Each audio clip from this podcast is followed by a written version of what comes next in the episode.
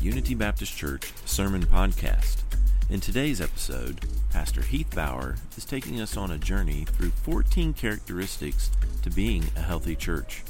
In this episode, we are winding down our series on unity.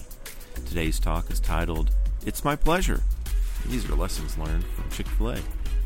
If you are in the Ashland or Tri-State area, we would love to see you. Stick around to the end and find out how you can connect with us here at Unity Baptist Church.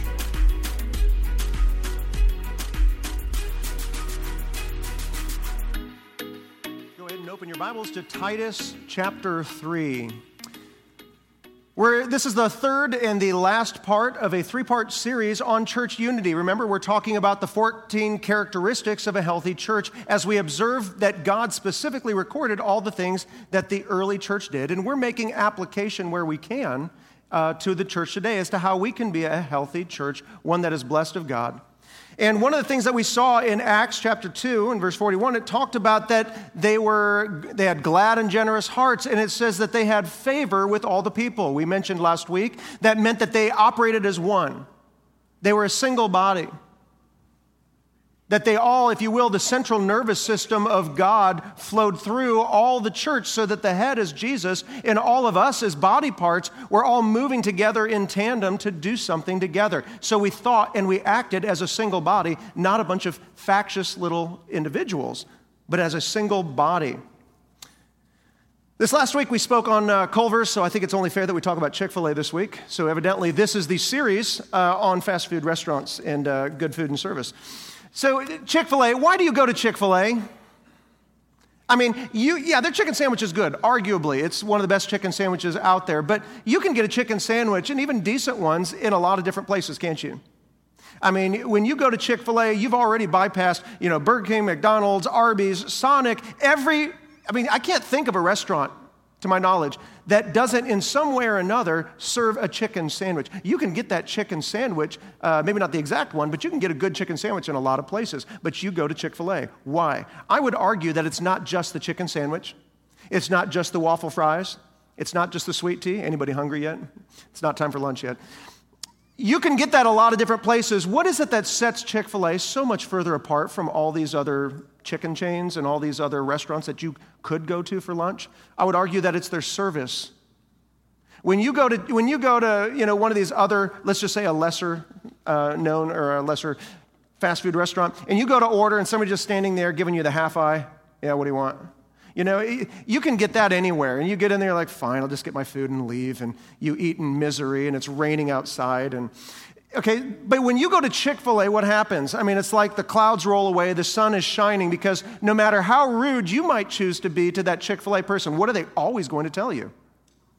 You've been to Chick-fil-A.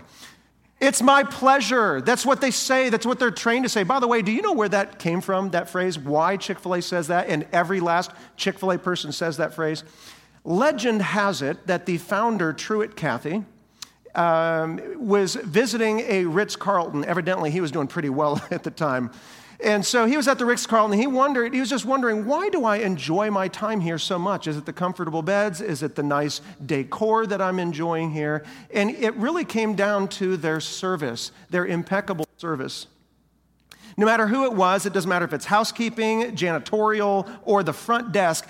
Whenever he was at the Ritz-Carlton and he would ask for something, and they would always respond with, it's my pleasure. And he says it just so profoundly impacted his heart that he decided to import that into all of his Chick-fil-A restaurants. And so he is chosen to give everybody Ritz-Carlton service at a Chick-fil-A price. And that's one of the reasons why we love Chick-fil-A so much. It's my pleasure is an outgrowth of their entire corporate ethos. It's an outgrowth of their whole corporate mission statement. I want to read it for you. This is Chick-fil-A's mission statement. To glorify God by being faithful students of all that is entrusted to us and being a positive influence on all who come in contact with Chick-fil-A. Chick-fil-A isn't just a chicken chain. It's an opportunity for ministry. They see me selling you a chicken sandwich as a way to glorify God. They see giving you waffle fries with good service as a way to positively impact the community for Jesus. My thought is, if Chick-fil-A is willing to treat people with that same kind of love, kindness, and service to even the rudest of the customers that come in, how much more should the church give that kind of service to people when we're not giving out chicken sandwiches, we're giving out the gospel?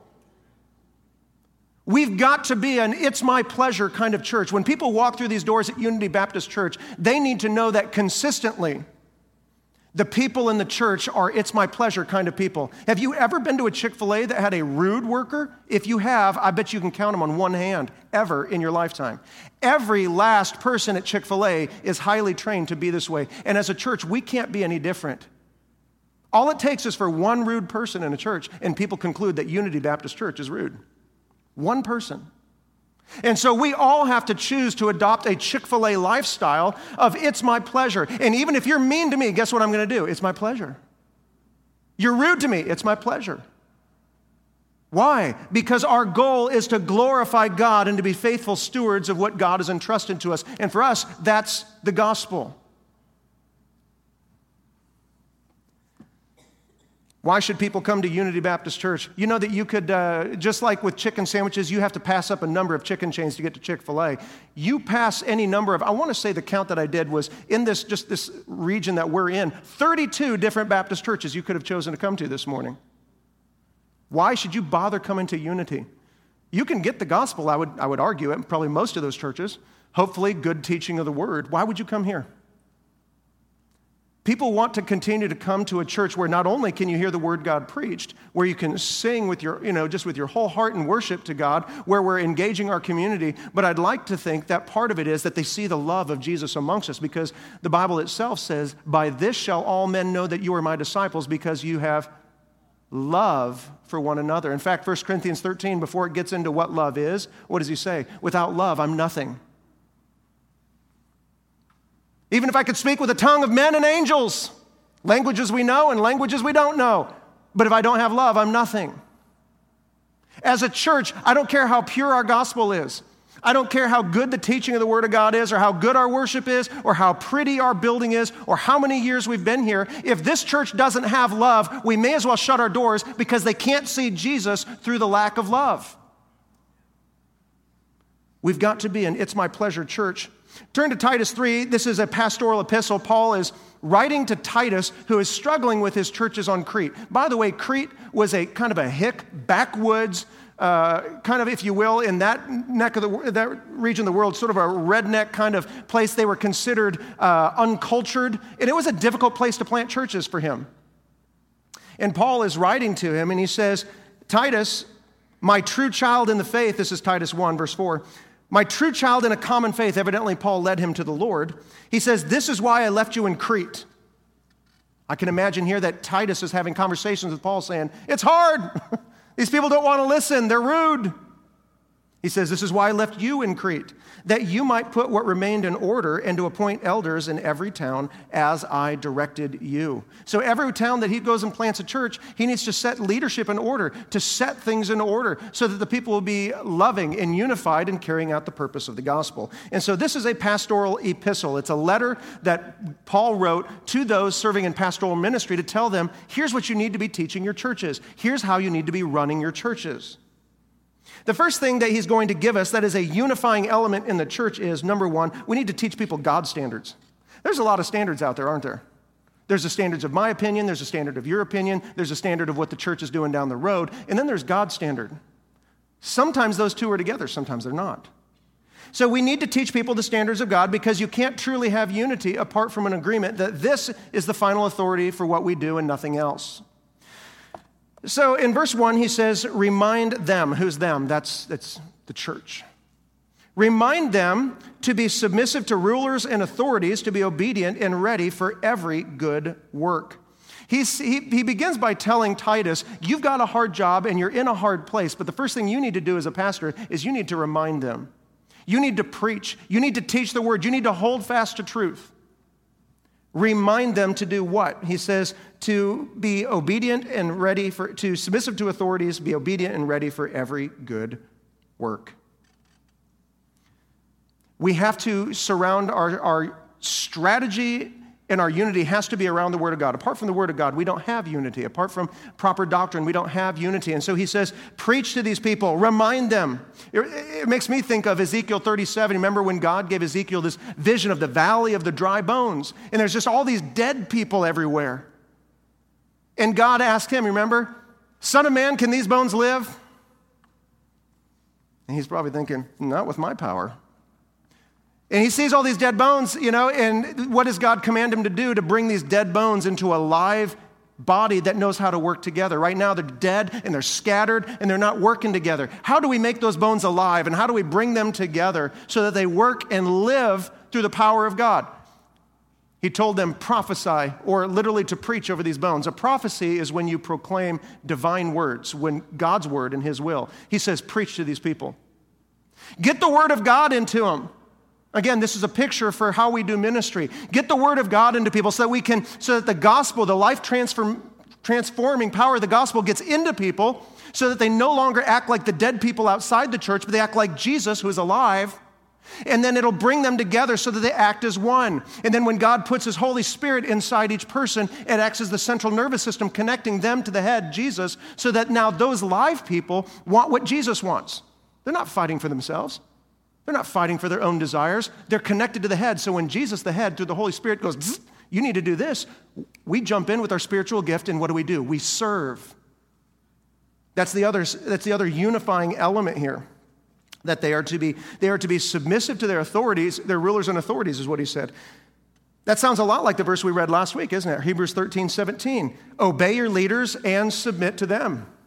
He's not talking about your governor. He's not even just talking about your mayor. He says he's talking about submit to the leaders who keep watch over your souls. Who is that? Those are the leaders right here in the church. He says submit to them, to line up under them. Doesn't mean you're less than them. It just means you're willing to work together. If you've ever been in marching band, I was a band nerd. I'm sorry. Maybe I don't look like it. Yeah, I do. I was a band nerd. I played different instruments in band, trumpet, tuba, and baritone. And I'd be in there, and one thing that our band director always made sure that we did is that we submitted to his order for things. And so he's always telling us, if you had one of those blood and guts band directors in marching band, he'd always tell you, watch your diagonals. He's like, be aware of how you're relating to other people. Make sure that you're not just doing your own thing. Yeah, I'm marching down the street. Look where you are in relation to other people and submit, line up into the order that you've been given.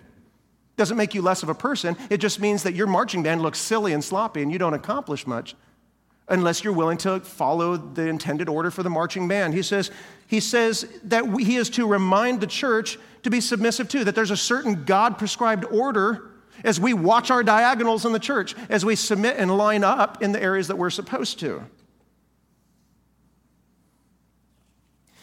He says that he is to submit to the leaders of the church. These are the people in 1 Timothy 3 God calls elders. They are also called overseers, people who oversee the work of the church.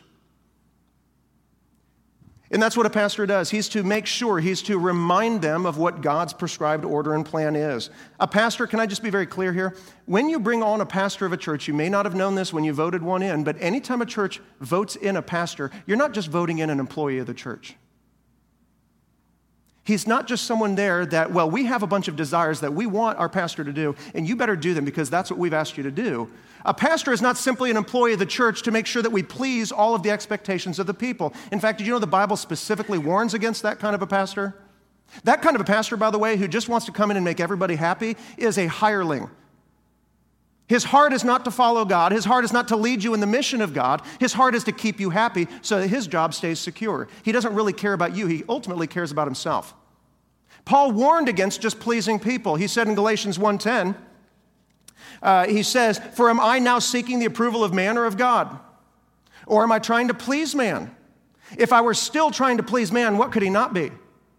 A servant of Christ." He's saying you can't try to make God happy and seek to fulfill his word and his mission in the church and try to make sure everybody here is happy. Are you happy with me? Are you happy with me? What do you think I should be doing? What do you think we should? Oh, you disagree with this? Let's change that.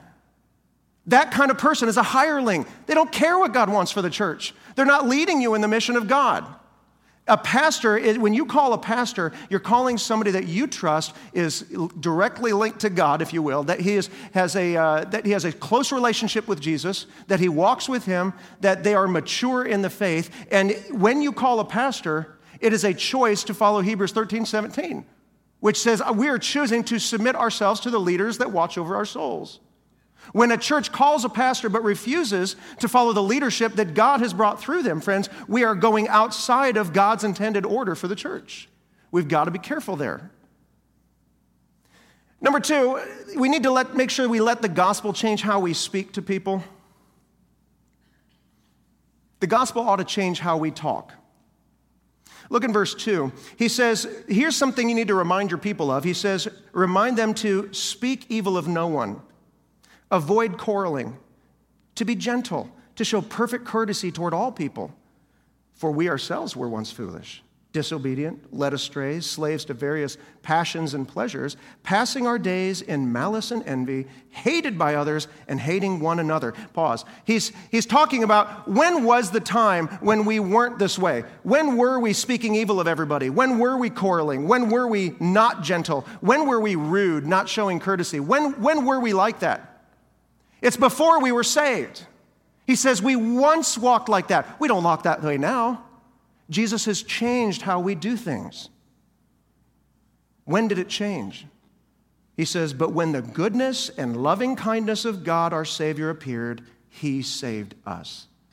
Now, when God saves us, He doesn't just rescue us from hell. A lot of people, we have this idea that I come to church because I just don't want to go to hell. There's nobody here who wakes up in the morning and says, you know what, I really wouldn't mind trying hell out for a little bit. Nobody does that. But some people only use God as a means to get out of hell. They have no intention of making Him Lord. But that's the very thing we do to get saved, is we confess Jesus as Lord, Romans 10:9. No, the gospel, when we receive the gospel, He doesn't just save us from hell. He saves us from the power and the domineering presence of sin in our life. He saves us from having to just say things that are unkind or unhelpful to people. And so He says here, speak evil of who? Who do we speak evil of here in this church? What does your Bible say? It should be a good translation. It should say something like no one. Speak evil of nobody. Yeah, but this guy's a real jerk. He's unkind and he's rude. Speak evil of no one. Oh, but this person's been slandering me behind the scenes. Speak evil of no one. Well, I disagree with that guy. Speak evil of no one. I have the freedom of speech. Speak evil of no one. See, godly Christians, we limit our freedom of speech to what is beneficial and to what is edifying to other people. I can be upset with somebody and not have to act on it with my lips. Did you know, by the way, that when we choose not to speak evil of people, even when we're upset, it reveals the maturity of our hearts? How we use our tongue, James chapter 3 and verse 2 talks about how we use our tongue is a revelation of how mature we are. It's a billboard for our soul. I am spiritually mature, or I am very immature. That's what our words do. How we choose to use our words. Look what James says. If anyone does not stumble in what he says, what is he? He is a perfect man. It means to be complete. It's another word that means mature. If a man doesn't stumble in what he says, he is a mature, a fully mature individual, able also, it says, to bridle the whole body like a horse. You're bringing it under control. A broke horse isn't worth much to a cowboy. You're going to be in the dirt. Okay, a horse that knows when to submit itself to its master is a very useful horse. But he's saying here, if you're able to bridle your tongue, to bring it under control, to serve our master, you're able to bridle the whole body. He is a perfect and complete, a mature man. So how can you tell if a person is spiritually mature? One of the most obvious and clear ways is look at how they use their tongue. Are they factious? Are they divisive? Are they angry? Are they complaining? Are they all the things that we've been talking about the last couple of weeks? It reveals that there are spiritual immaturities in our life. What if, on the other side, you have somebody that, despite the fact that they're in pain, they just lost a loved one, maybe they just had surgery, they're going through financial trouble, they just went through a flood, or they went through these hard times, and still they come to church and they're wanting to meet my needs, and they're loving, and they're kind, and they're generous with their words. Even when people are rude to them, they won't speak evil of them. Bible says in James 3, that's a mature man. And so if we want to be mature individuals, we can't ignore the things that we say to other people. He tells us to avoid quarreling, not to be eager to fight. He says, rather than quarreling, always fighting for what I want, making sure that things are according to my expectations, he says, rather be gentle. It's a word that means to be yielding. Again, it's that word describing a horse that's been broken. I'm willing to yield my will to the Father, kind of like Jesus did at Gethsemane. Nevertheless, not my will, but yours be done. It means to be yielding. It's sort of like when you, we express a yielding spirit in other areas of life, don't we? I hope you do. When you took driver's ed, what do they teach you? You have two cars, they pull up to an intersection. You and a guy on your right, and you stop roughly the same time. Who has right of way? Who gets to go first? Guy on the right. You know that. Very few other people in this community sometimes know that, right? You know what I'm saying? You know that. Now, why? You're in a hurry. Why did you let that guy go first? You got places to go. He's just got his arm out the window, and he's listening to music. He's not in a hurry like I am. Why'd you let him go? Because the law tells you to. Why is it important that we all follow the law? Because if we don't, it's going to create people. You ever have somebody not give you right away? How do you feel about that person? Are you praying for them? You praying for God's blessing? No, you're upset. You probably have a couple things to say about them. Okay, so when they do that, it creates anger, it creates division, it can create road rage. Worse yet, it can create a collision. In the church, we are to be in the same way. There is a law of God that says we are to be yielding to one another. Philippians 2 says that we are to esteem others as more important than ourselves, to look out not just for my own needs, but for the needs of everybody else, that we are to be yielding. Long before Ephesians 5 talks about wives submit to your husbands, what does it say? Submit yourselves one to another. That we be yielding to people. You know what? This isn't that important. You go ahead. I don't mind if it goes this way. You go first. You have this. You have the last piece of pie. You know, as a church, we're a yielding people. That doesn't mean you're weak. Who else was yielding in life? Jesus. Was he weak? The man who drove entire groups of men out of the temple with a whip and turned over tables when they were sinning? Is Jesus weak? No, but he was yielding. Not my will, but yours. When you want to show true strength, it's not that we fight for what we want. It's that we're willing to yield and to put others before ourselves, because that's what Jesus does. So we are to be gentle. And then he says, show perfect courtesy to all people. Okay? To show perfect courtesy means that I am contemplating how what I do affects you. If you perceive this as rude, I will change. Did you know when we lived in China, you're going to hear China stories because I got plenty of them, all right? So get used to it. We moved to China. We were there for about 11 years. And when we first moved to China, we saw a number of habits that Americans might consider rude to them, okay? People stare, people point and laugh at you because you're different, right? But I didn't realize that I also was importing things into Chinese culture that they considered rude. Did you know that? Christian boy, went to Bible college. I tried not to be rude, but there were things I didn't realize was rude that were. Do you know what it was? It was using a toothpick in public without covering your mouth. So if you have Asian friends, I'm going to give you a little tip here. If you want to pull that toothpick out, and Americans, we'll just sit there and chew on it after the meal or whatever, and we'll just kind of pick our teeth, and as we're talking to people, no big deal for many people. But in Chinese culture, that's like the height of rudeness. And so what you will see Chinese people do, and it kind of took me back when I first saw it one time, they'll cover their mouth, and they'll pick their teeth in private. Just kind of... as they're talking, oh yeah, really, go on, tell me about your young boy, but you do that. And so, you know what, I've never done that before, but when I saw them do that, and when I was alerted that that's what's considered rude to them, guess what I started doing? I covered anytime I used a toothpick. Why? I have a right to use a toothpick how I want. Well, if I want to be rude, yeah, sure. If I want to put myself before them, sure, I can do that. But if I want to be loving to the people around me in China, guess what I'm going to do? I'm going to cover my mouth when I pick my teeth. Okay? Because that's what they perceive as rude or impolite. So when we show perfect courtesy to all people, it means that I treat them a certain way. I speak to them in a certain way that is good and beneficial for them, even if it maybe inconveniences me. Do I like to cover my mouth when I use a toothpick? No. I think it feels weird and unusual to me. But I'll do it for your sake. That's what we do as a church. We show perfect courtesy to all people. We weren't born this way, by the way, showing perfect courtesy to all people. Children aren't naturally courteous people. They have to be trained this way. Likewise, Christians aren't naturally courteous to other people, always doing what's best for you. We have to be trained this way. He says, we were once foolish and disobedient. We used to behave that way, but now that we're regenerated by Jesus, renewed by the Holy Ghost, we choose to live a different way and speak a different way. Number three, we need to focus on serving God. People who are serving together, it unifies them, doesn't it? I imagine those of you who have done disaster relief trips and things like that, your chainsaw crews and whatnot. When you serve together, do you draw close to those people you serve closely with?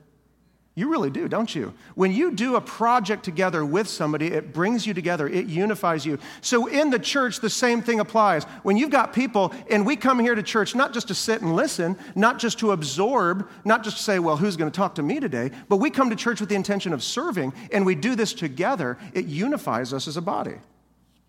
Look at verse 8. It says, "This saying is trustworthy, and I want you to insist on these things." Again, trustworthy means this is inspired by God. This isn't Paul's opinion. This isn't Heath's opinion. This isn't anyone's opinion. This is God talking to us. This is trustworthy. He says, and I want you to insist that they do it too. Who's they? It's the church. He says, I want you to insist on these things. I want you to teach this to the church so that all of us are playing by the same rules. It's no fun when people aren't playing by the same rules. He says, if we truly believe in God, what will we do? We will devote ourselves to good works. We want to be in the game. We want to be using our activities, our abilities, our strengths, our talents, our spiritual gifts. We want to use it for God. We want to be giving something back to the God who gave everything for us. And when we do that together, it brings us together as a single body. There's a quote that I read many, many years ago in a book by Max Lucado called The Eye of the Storm. And I read this probably 25 years ago, and it's the only Max Lucado quote that sticks in my head forever. But he said this. I want to read it to you. He said, "When those who are called to fish don't fish, they fight. When the energy intended to be used outside of the church, if you will, is used inside, the result is explosive. Instead of helping hands, we point accusing fingers. Instead of being fishers of the lost, we become critics of the saved. But note the other side of the fishtail. When those who are called to fish, they flourish."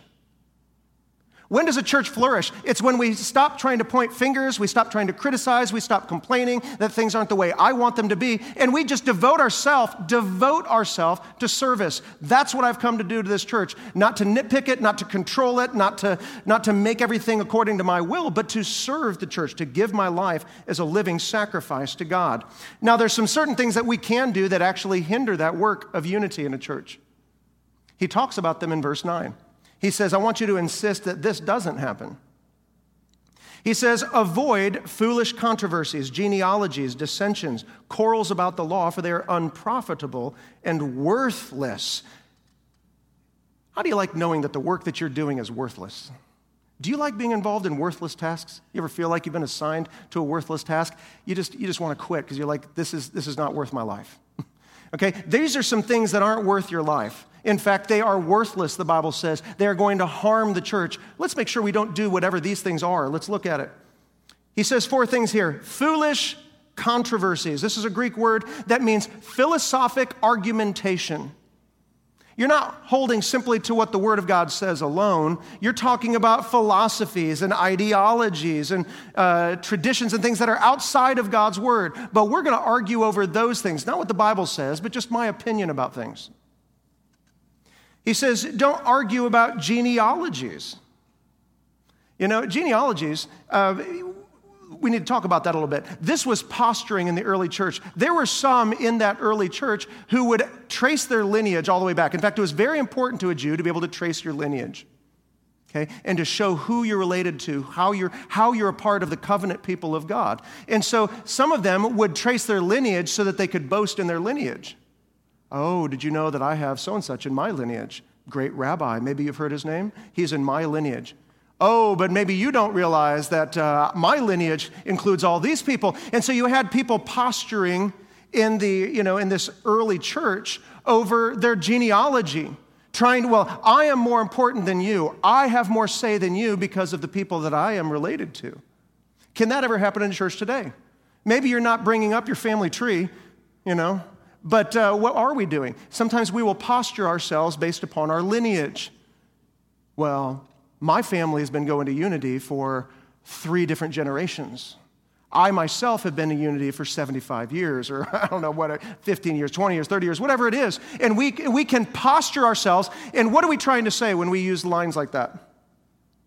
I have more say about what happens in this church than you do because my family's been here longer. This is genealogy, genealogical argumentation. It has no place in the Bible, does it? Not according to Titus. We don't argue. There is no seniority in the body of Christ. There are simply roles that God has called us to fulfill. He says, also avoid dissensions. This just is a word that means that you love strife. You just enjoy the argumentation of it. It doesn't even matter what you're arguing. You met people like this? If you say something's up, they just take the opposite all the time. Oh, well, I think that's down. Well, I think it's left. Well, I think it's right. You know, and they're just always on the other side because they just love the fight of it.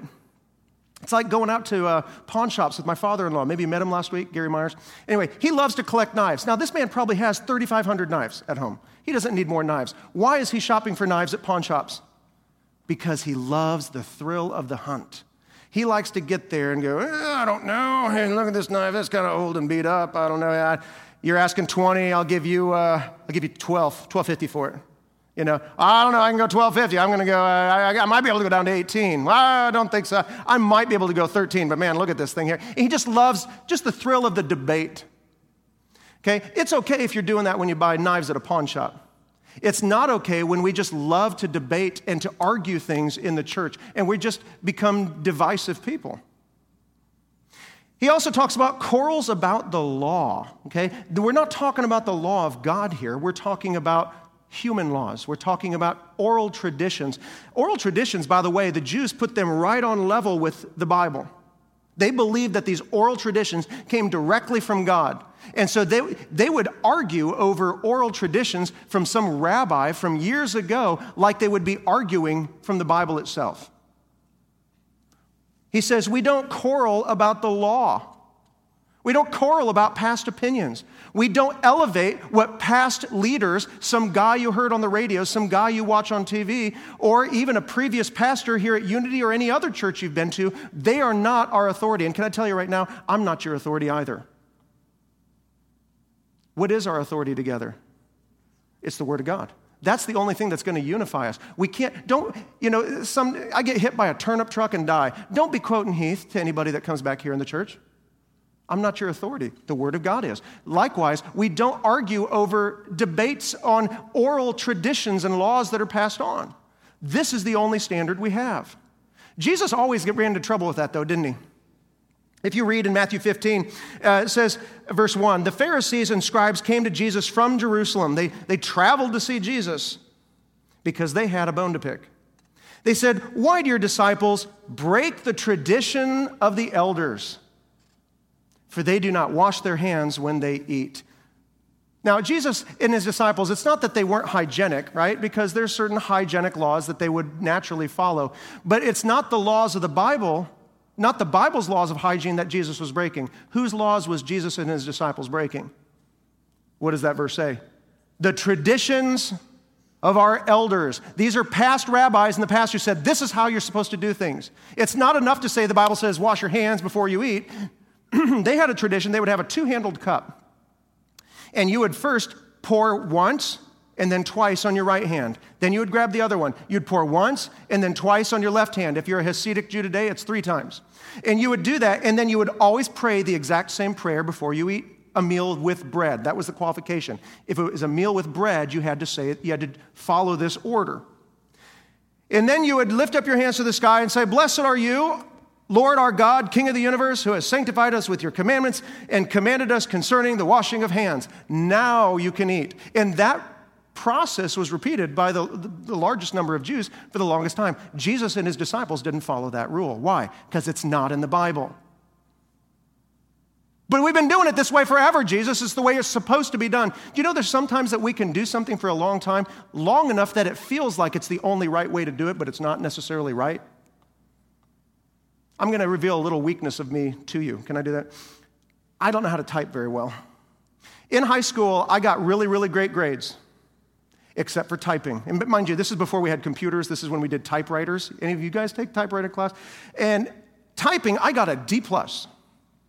I was really bad, you know, and Mr. Al Rannells banging that yardstick, hey, you know, and I hated the class. And so I learned to type with these 6 fingers right here.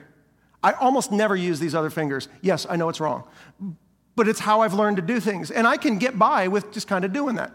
And it feels right to me because I've done it for so many years. But then I decided, you know what, maybe I'm going to help improve my typing. And I bought a program at that time called Mavis Beacon Teaches Typing. And I got there and she's like, put your hand like this. I'm like, oh, this feels so wrong. And she's like, now hit this with this key. Oh, it just felt so wrong. I'll just let me go back to my 6 fingers because it works. It's just what I'm used to. It's what I'm accustomed to. Just let me just use these 6 fingers. Forget Mavis Beacon. What does she know? Problem is, I can't do 100 words a minute or 60 words a minute, but it feels right to me. Sometimes in a church, we can be the same way. We have weaknesses we don't know that we have because we've always been doing things a certain way, not because it's right, but because it's how we've always done it. Like the laws that Jesus and his disciples that were foisted upon them, it feels right, but it's not necessarily biblical. And so sometimes we have to listen to Mavis Beacon, tell me that I'm doing it wrong, so that we can get our hands in the right position so that we can type 100 words a minute instead of 35, which is probably about where I'm at. He said, throughout all this, Paul told Titus that they should avoid controversy. We should want to not run into it, but avoid it. It means to step around something as opposed to running right through it. If you saw a snake in the road while you're jogging, you're not going to run over that snake. Well, I think I can leap over that guy. No, you're going to walk around that snake, aren't you? My wife would run the opposite way. But that's how we're to be with controversy in the church. We try to avoid going straight into it. But sometimes you have to, number 4, be willing to confront disunity. Unity in a church, I don't know if you've noticed it, unity in a church is just like unity in your home. Does it happen accidentally? Do you just stumble your way into unity with your mate? No, you choose to suck it up and do the right thing by your mate, even when you have an argument. It's the same thing with the church. We've got to be able to face, like you do in your marriage, like you do on your job, we've got to be willing to face disunity head on. Have moral courage to do the right thing. Listen to what he says in verse 10. As for the person who stirs up division, after warning him once and then twice, do you see that? There's direct engagement. We don't just go, well, I'm pretending I don't see any division in the church. I'm just going to kind of pretend it's there. Somebody will deal with it. Surely God doesn't want me dealing with it. He says, when we have somebody who is stirring up division, after warning him once and then twice, have nothing more to do with him, knowing that person is warped and sinful and he is self-condemned. These people in Titus's churches, they were stirring up division. They're just causing trouble. They're trying to make people angry. What does he say to do to them? He says, warn them once or twice. We're going to talk a little bit about what that means. Ultimately, he's talking about church discipline. But he says, the people who stir up division, you have a church that's supposed to be one body, but they're trying to divide it up into us and them, okay? When you have people who are trying to always talk about us and them, oh, that staff, I don't know about that staff. What does that staff think they're doing? Oh, those deacons, that deacon body, I don't even know what they say in their deacons meetings. Oh, those deacons, and they're creating an us and them dichotomy. Or, that Sunday school class, I can't believe that Sunday school class. Or, those young people, what those people are always doing. I don't really, the youth. And what are we doing? We're talking about each other in the church as different factions of people. We can't be an us-them mentality in the church. We have to be a one. It's us. It's not us and them. It's just us. But he had people who were creating us-them dichotomies in the church to be factious. He describes those people, when they are factious, they're creating division and sowing discord and complaining and just causing trouble in the church. How does he describe them? These are not fun words. I don't even want to read it, but I will because it's in the Bible. He says those people are warped and sinful. Warped means something that is completely pulled out from what it's supposed to be. It describes a tree. Maybe there was a flood, maybe there's a tornado. It's been completely ripped out from its roots. That tree is completely uprooted. It's going to die. It's not useful as a tree any longer. It's uprooted. Or it describes something that's been turned inside out. Have you ever seen a bad traffic accident? A car has been turned inside out. You can't drive that home. It's not useful. It's not productive anymore. It's warped. It's a twisted version of what God intended for it to be. God is saying that factious people, rather than being one, which is what God intended, when they're dissenting, he says they're warped. They're twisted out of shape from what God intended us to look like. Furthermore, he says that they are self-condemned. Again, he says, after warning them once or twice, have nothing to do with them. That sounds rude, doesn't it? I mean, to most of us, that sounds rude. Like, oh, I can't believe a church would have nothing to do with somebody. Are there damaging elements to some churches that need to be dealt with? There are. The Bible talks about that some come into churches as wolves in sheep's clothing. Do we ignore the wolves in sheep's clothing? We cannot. It would be to value the wolf over the lives of all the sheep that are here. And so we have to have the moral courage to face disunity when we see it. Yes, it's difficult. Church doesn't want to do that any more than a parent doesn't like giving discipline to their kid, but my dad wore out my hide, and I, for one, am thankful for it. So he says, warn them once, warn them twice. He's talking about Matthew 18. Go to that person alone. If he doesn't listen to you, take 2 or 3 witnesses, not to gang beat them, but to make sure that we establish every word. So it's not like, well, I said this. Well, you said that. Well, I said this. And we can't confirm anything. And then if they're still not repentant, it goes all the way to the church. At that point, it says have nothing to do with them. They are removed from church membership. That sounds harsh, right? How could a church ever do that? I'm mad at the church for doing something like that. How does Titus describe that person? They're self-condemned. They brought this on themselves. Their continual dissension brought that on themselves. And so as a church, we are called to warn them once, to warn them twice. It means that all of us as a church, if we're going to be unified, we all have to work together for unity. If just 1 or 2 of us are doing it, it's not going to work. We have to be working together. The majority of us have to be seeking unity with one another. So I'm going to give us just a couple of things that we can do. A, let's, as a church, refuse to be an accomplice to gossip, negativity, sowing discord, backbiting, complaining, whatever you want to use there. Let's refuse to be an accomplice. What does it look like to be an accomplice? Somebody comes up to you on a Sunday morning or Sunday evening, and they just say, boy, I sure hate this, that's this, and I'm so mad about this. Can you believe this? Huff, huff, huff, and they're just mad about something. When we just sit and listen to that, we feel, a lot of times we just feel like, well, you know, I'm just being a good friend. I'm not participating in the gossip. I'm not doing anything negative or wrong. Do you know what the Bible says? It says both the person who's sinning with their tongue and the person who's listening to that sinning with their tongue, both are guilty. Look at Proverbs 17:14. An evildoer listens to wicked lips, and a liar gives ear to a mischievous tongue. An evildoer listens to wicked lips. He's saying that both the person sinning with their tongue and the person willing to give them a safe space to share this negativity and evil, God holds both of them accountable for what's happening right there. It would be kind of like this. I don't do drugs, I don't make drugs, I don't sell drugs. But here's what I do. I allow those guys to set up a meth lab in my basement and to make all the drugs there. I don't do it. I just allow them to be in my basement. Sheriff, is that going to work for you? Is that person guiltless? You know, they know it's happening. They're providing them a safe haven there. At the very least, they're going to get called in for questioning. Friends, when we have gossip and negativity happening in the church and we provide them safe harbor for that, the Bible says it's an evildoer that listens to wicked lips. We can't even allow safe harbor. Hey, so what do? We can't just be like, oh, he's gossiping. Let me flee the scene, okay? We can't do that, but what could we do in a loving way? Say, you know what, friend, from what I can hear, you're going through a very difficult and painful thing, and I'm really sorry that you're dealing with such pain right now. And you may have a good cause, but I just want to tell you, I'm not part of that solution. Who might you talk to about this? See, what you've done now is you've taken just a time of complaining and backbiting, and you've converted it into a productive conversation. I want you to hear this. After last week's message about complaining, we're not saying that you have to agree with everything the church does. In fact, I'm glad when people do disagree and they bring new information to us. It helps us grow. When you take something you disagree with or something you don't like and you take it to the person responsible, that's not complaining. That's a productive conversation. That's like Aquila and Priscilla going to Apollos and saying, hey, you're teaching wrong. about the baptism of John. That's a productive conversation. We applaud that. If you disagree with something in this church, we want you to speak up to the right people. You say, well, I don't know who I'm supposed to talk to about this.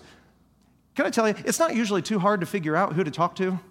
I don't like the music we're doing on Sunday mornings. I think it ought to look like this or sound like this. Who do you talk to? Theron. Why? He's the minister of music. I don't like something that's about going on with the musicians up here or the sound or the... You could probably talk to Theron, maybe Brad. He does some with the sound up there. I don't like what's going on with the youth. I don't like what's going on with the education program. Something's wrong with my, the Sunday school system we're doing. Talk to Brad. I think our Sunday school class needs to be this and this and this. Who do you talk to? Your Sunday school teacher. It's not real hard to figure out who to talk to. When you love a person enough that you want to seek a productive conversation, you'll figure out who to talk to. And if you don't know who to talk to, call the church office. We'll be happy to point you to who to talk to. But we don't just want dissent going on in the background. We want to redirect you to a productive conversation. I would even argue this. B, when you overhear people complaining, gently confront them. Boy, this is a tough one. I know. But hear me out. Let's create a scenario here. You're walking into church and you hear people complaining in the lobby. And you can hear that they're grumbling and they're mad about something. If you can hear it, who else can hear it? Visitors, maybe lost people. Let's say you're a lost person and you came to church and you're begging God to show you the gospel. You're discouraged and you need answers in life. And you hear people complaining in the church. What's your first thought? Boy, this is where I want to be. When we grumble and we complain and we do it audibly in front of other people, it harms the people around us, doesn't it? Or maybe we're sitting here in the church service, we're waiting for church to start, and maybe you're just looking through the bulletin and you can overhear people behind you or around you just grumbling and backbiting and sowing discord. Does that set your heart in a good place to worship? No, it doesn't. What can we do about that? You got one of two choices. One is ignore it and just pray that somebody else will address it, or hope it goes away. Or number two, we can lovingly confront. And I say lovingly. We don't be mean. Who do you think you are talking like that in the church or house of God? We don't do that. The Bible says that when we see someone overtaken in a trespass, Galatians 6:1 says, you who are spiritual. By the way, those are the people who make a difference. You who are spiritual, restore such a one in a spirit of meekness and fear. So spiritual people confront disunity. But you have to be a spiritual person to do it. You have to care enough about God's house to deal with it. And then when you do, it says do it with meekness and love. It means when you go to that person, you don't make accusations. I can't believe you're talking like that around here. We do it in love. Hey, brother, sister, I couldn't help but overhear that you've got some real concerns. But if I can hear your concerns, other people can too. I would encourage you to maybe find the person to talk to. Let's make this into a productive conversation. Let's protect the ears of those who are visiting the church, so they don't just come here to the house of God expecting to see love in the gospel and they hear complaining or grumbling. Okay? We can do that as individuals. You don't have to be a pastor to do that. All you have to do is Galatians 6:1. You just have to be a spiritual person because you care more about God and His glory than just being comfortable. Are we supposed to go directly to people? What we're asking you to do, go directly to the person to have a productive conversation. Is that biblical? Matthew 18, Jesus says it's biblical. What does He tell us? If your brother sins against you, go and tell him his fault. So somebody sinned against you, you have an offense, you have a disagreement, there's some kind of friction. What are we supposed to do? It says you need to go to him and tell him his fault, tell him what's wrong. It says between who? You and him alone. Those are important words. When we are seeking love, remember the Bible says love covers a multitude of sins. What it means is that we don't try to air everybody's dirty laundry. Hey, everybody, look over here. Look over here. Look what Joe Dixon did to me. I'm so mad at him. Look at this. That's not love. Love says, I've got an issue with Joe, but guess what I'm going to do? I'm going to go directly to Joe. I'm going to talk to him. Why? Because I love Joe. I don't want to hurt Joe's name here. I love Joe. We just have a little hiccup here. And so when I'm loving, I'm going to try to keep it between him and me. And if I have an issue with Joe, you'll never know about it. That's when you know you have a spiritual person. That's when you know you love somebody. Love covers a multitude of sins. And so when we have a problem, we have a complaint, we have a disagreement, we don't just go out over lunch letting the entire community hear how much Unity Baptist Church loves to gripe. We don't just go out there and get on a phone and talk to all of our friends. Hey, can you believe this is happening? I'm so mad. Love covers a multitude of sins. It keeps it between them. You go and tell him his fault between you and him alone. And I'm going to insert something here that may be difficult for you to hear. When we have an issue, we have a complaint, we have a problem, I don't want you going straight to a deacon and giving him an earful. There are several reasons why. I'm going to give you, here, let's begin, micro-sermon on why we don't complain to our deacons. Okay? And it's going to be micro. I know what time it is. Here's why we don't complain to deacons. And I know, by the way, that there's many who have been taught that that's what deacons are here for. Deacons are the complaint box of the church. Can I give you a few reasons why I'm asking you, don't beat up our deacons with complaints? The first reason is this. It's not biblically mandated. I know that the motive was we got to protect the pastor because there's so much, there's always people bringing in difficulty and trouble in church. We got to protect our pastor. Can I tell you, I thank you for that heart and spirit. I do thank you. But this isn't going to be how we do it, and I'll show you why in a minute. But it's not biblically mandated. You say, oh yeah, Acts 6, there was problems in the church, and they brought in deacons. But look back at Acts 6. How was that problem dealt with?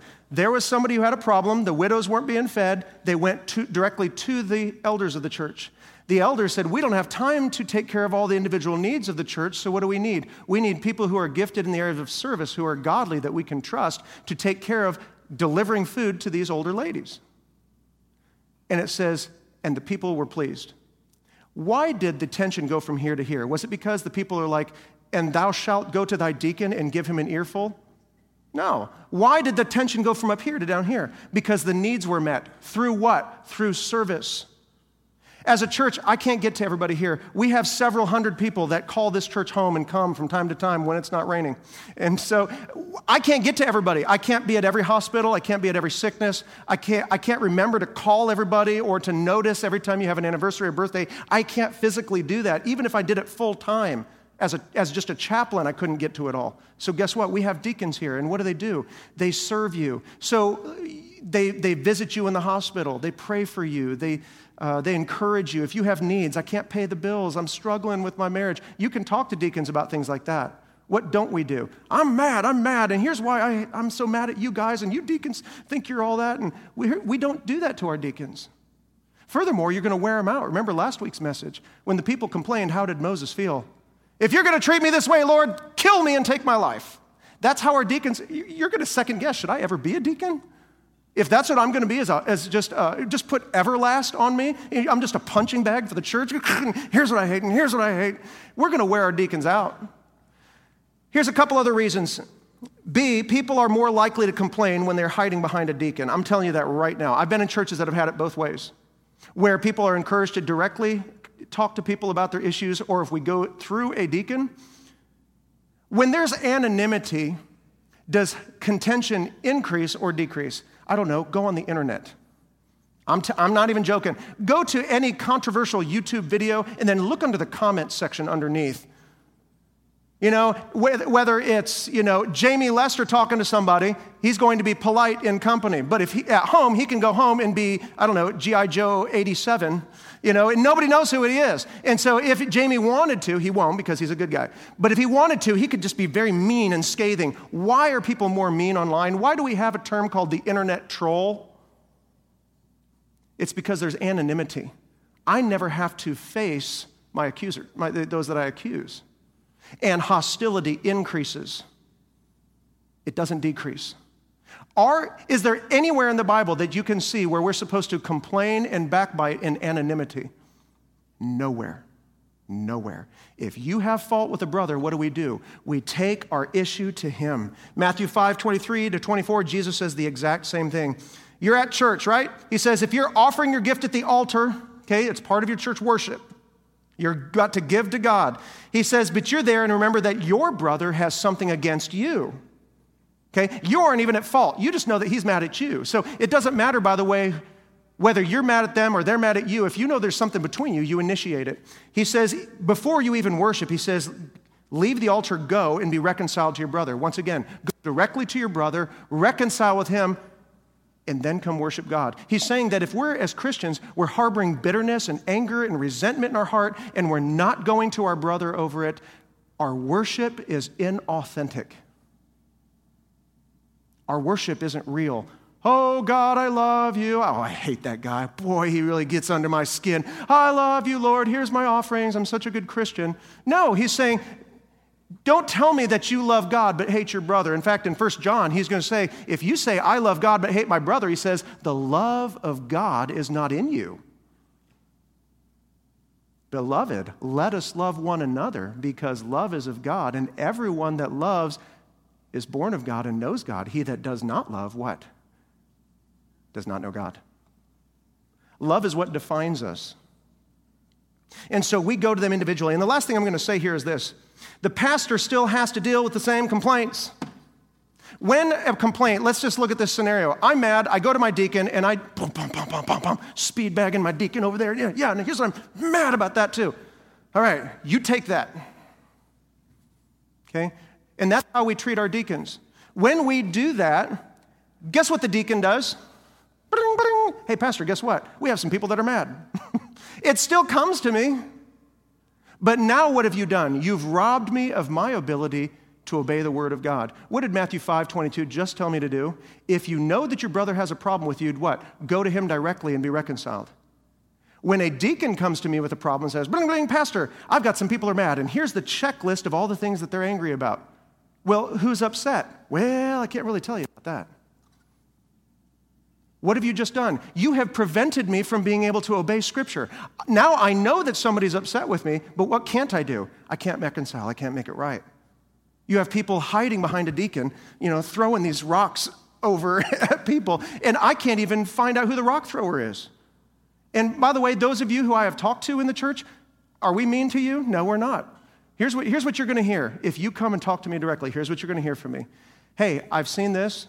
I sense that there's some tension there, maybe some questions that you have. I want to give you a venue, an opportunity right here to ask any question you want. I want to hear your concerns. I want to hear your the issues or your disagreements. I want to hear because we love you. That's what you're going to hear from me if you ever come to me directly. I'm not going to accuse you. I'm not even going to tell you that you're wrong for thinking that unless it's overtly unbiblical.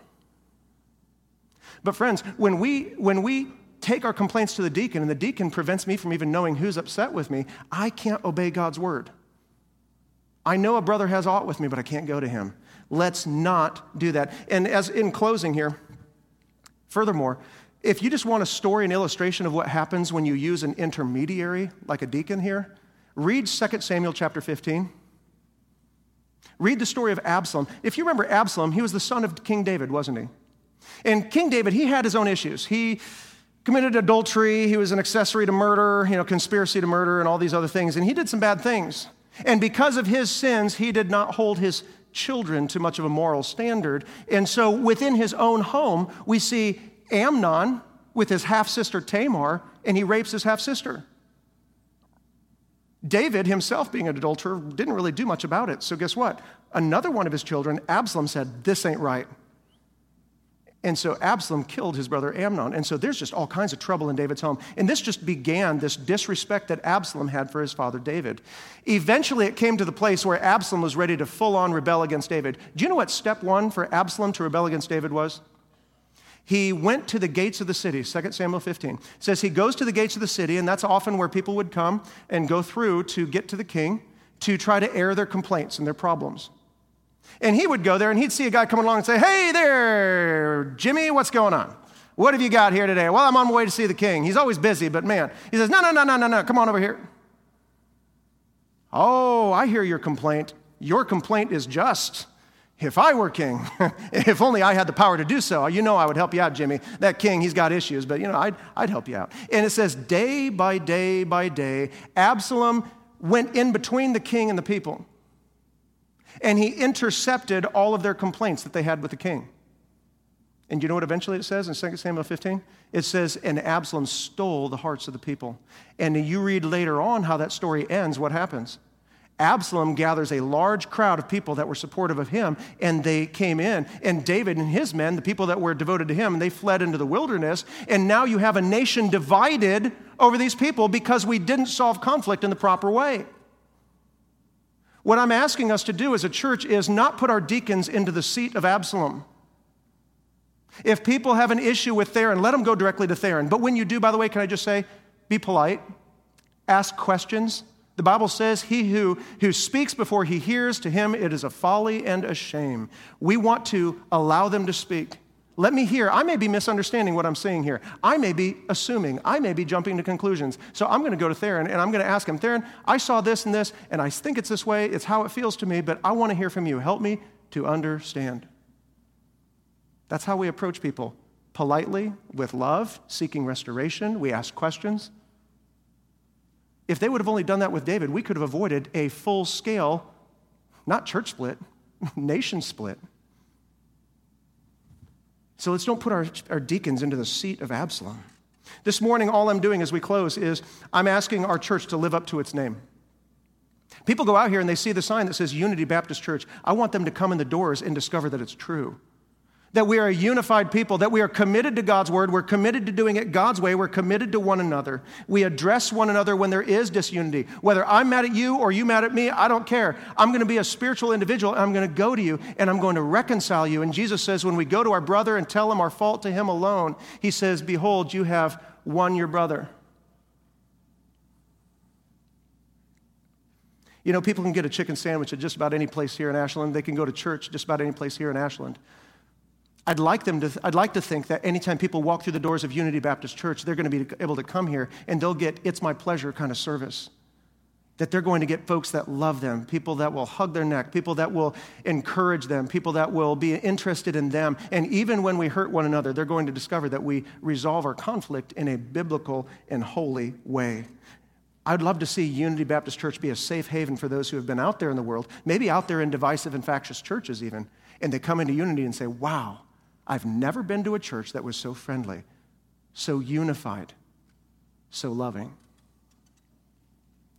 If people can get that kind of service at a Chick-fil-A, surely, as the people of God in a church, we can give them that kind of service here. Would you commit yourself to doing things God's way with me? In giving people an it's my pleasure kind of service here at Unity Baptist Church. Our Father, we thank you this morning as we study your word. We're grateful that these rains have lessened to a degree. We pray for those who are hurting and suffering in other parts of eastern Kentucky. But God, I'd like to also pray for just those who are here this morning who might be hurting and suffering. Maybe they have a genuine complaint. There in their heart, they feel hurt. They disagree. Maybe they feel left behind.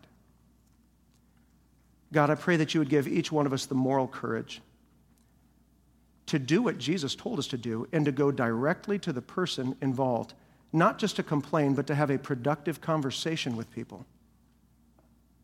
That as a church, we would seek unity with one another, that we would seek love with one another, and that our end goal wouldn't be just to win an argument, not just to win a debate, but that we might win our brother over, that we might be reconciled.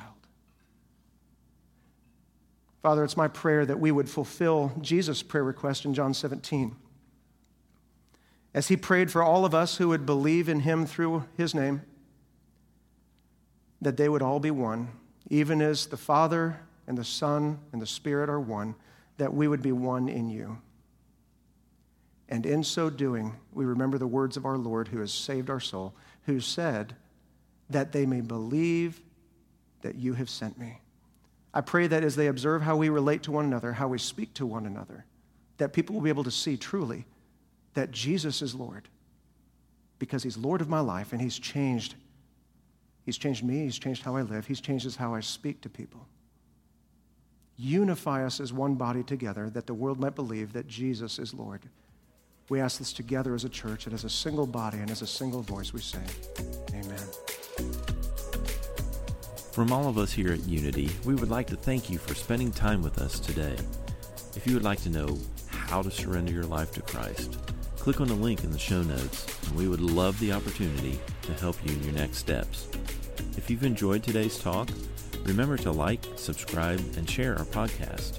And as promised, if you would like more information about Unity, you can connect with us at unitybaptistashland.com or on Facebook at UBC Ashland.